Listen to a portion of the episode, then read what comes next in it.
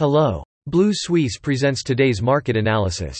Capital Markets Overview. H I Baltic Exchange's Dry Bulk Shipping Index, which measures the cost of shipping goods worldwide, fell for a fourth session on Friday, falling about three point one percent to a two-year low and half of nine hundred forty-six points, due to weak cargo transportation. The Cape Size Index, which tracks iron ore and coal cargoes of one hundred fifty thousand tons, fell three point seven percent to one thousand two hundred ninety-nine points, and the Panamax Index, which tracks between sixty thousand and seventy thousand tons of cargoes of coal and grain, fell for the fifteenth consecutive day, falling one point four percent to a two-and-a-half-year low of one thousand sixty-nine points. Among smaller vessels, the Supermax Index fell for the sixteenth straight day to six hundred eighty-six points.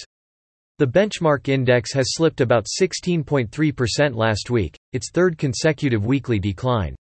Major U S stocks closed in the green on Friday after investors digested new economic data and analyzed a series of earnings figures from big banks.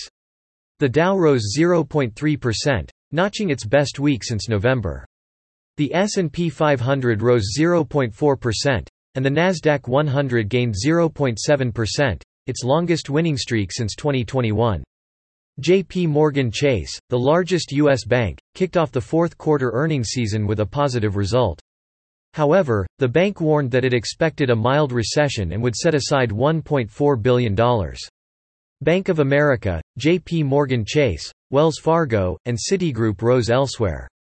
Tesla, meanwhile, fell zero point nine percent after slashing prices on vehicles sold in the United States.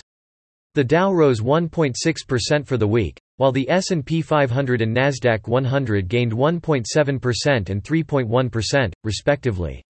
That's all for today. You can read more on our website at blue suisse dot com.